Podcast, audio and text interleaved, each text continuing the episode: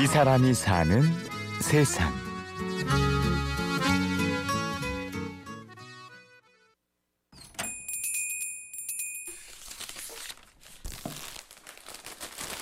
꽃이라는 소재 자체가 예뻐서 포장을 하는 가장 원칙은 꽃이 제일 잘 드러나는 색깔 그걸 고르는 거죠.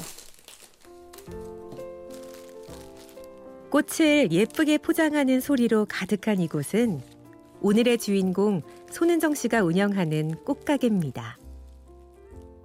아, 오늘 이제 주문받은 꽃은 사실은 이제 성악가 분이 화려한 무대에 그런 걸 축하하는 그런 꽃다발이에요. 가장 예쁜 상태의 장미를 주인공 꽃으로 담았어요. 그리고 그 옆에는 약간 조명과 같은 느낌의 천일홍 그리고 층층이란 꽃이거든요. 이 꽃은 볼수록 꼼꼼하고 야무진 손놀림. 마치 기계를 조립하는 기술자 같은데요. 네, 저 공대 나왔고요. 엔지니어 생활도 하고 최첨단 장비를 팔기도 하고 여러 가지 업무를 했었어요. 이 사람이 사는 세상. 오늘은 공대 출신 플로리스트 손은정 씨의 이야기를 들어보겠습니다.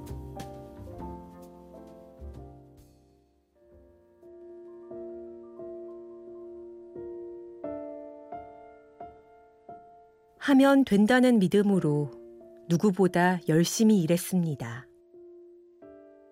굉장히 열심히 일을 했고 뭐 위장병 이런 거는 또 생기고 그리고 제가 쓰레기도 갑자기 뭐 떼내게 되고 이게 다일까? 내가 정말로 이게 원하는 거 내가 내일 죽는다면 정말 후회 없이 죽을 수 있는 일이 이걸까라는 생각을 했고 아, 아버지 진짜 실제로 그렇게 말씀하셨거든요. 네가 공부를 잘 하고 있는 동안 나는 병과 열심히 싸우고 있, 을 테니까 둘 다 이겨서 보자. 잘 해서 보자. 그래서 더 열심히 하려고 노력했던 것 같아요. 근데 사실 암이 많이 진행된 상태였어요. 아버지는 안 알리셨어요. 가족들한테 못 알리게 했거든요. 제가 미국에서 돌아올까봐.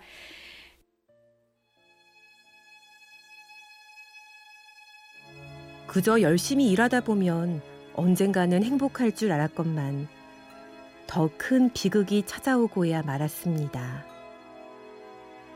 제 맘대로 하루를 바꿔버렸어요. 시험을 보고 이걸 진짜 잘 해석하면 아버지가 더 자랑스러워하지 않을까. 감정적으로 이렇게 좋으셔서 빨리 회복하겠지. 좋아할 거라는 생각에. 근데 그래서 그것 때문에 한 시간 간격으로 임종을 놓쳤거든요. 굉장히 뭐 아버님 돌아가시고 그리고 외국에서 일을 할 때 굉장히 스트레스도 많고 사실 그러면서 이제 외국 생활도 되게 지쳤고 그리고 한 돌아와서도 어 좀 몸도 안 좋아지면서 쓰레기도 갑자기 뭐 떼내게 되고 그렇게 우울증에 걸려 하루하루 살아가던 날들 일상은 지옥이 됐습니다.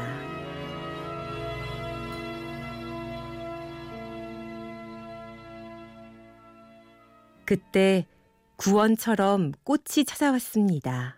그냥 내가 이 우울증을 극복하기 위해 세상에서 가장 아름다운 걸 해보고 싶다는 생각이었었고 근본적으로 생각을 해보니까 전부 다 꽃 이야기를 하는 거예요. 가장 아름다운 뭐 음악 꽃 같고 그 미술도 그렇고 사람도 예쁜 여인들 그래서 사실 슬플 때도 기쁠 때도 다 쓸 수 있는 어느 꽃밖에 없는 것 같아요.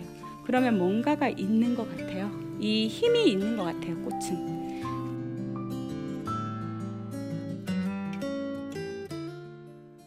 조금 자연스러운 느낌? 어차피 포장을 하면 좀 인위적이지만 이왕이면 덜 인위적인 느낌, 자연스러운 느낌 주려고 껍질 말린 거 이런 걸 주로 포장에 활용을 해요.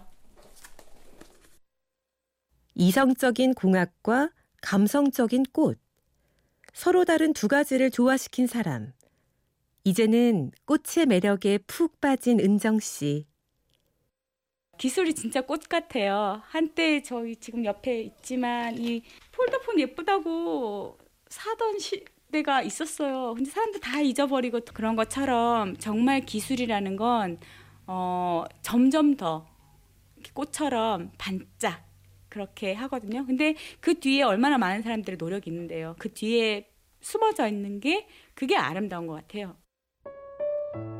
은정 씨의 꽃 예찬론. 조금 더 들어볼까요?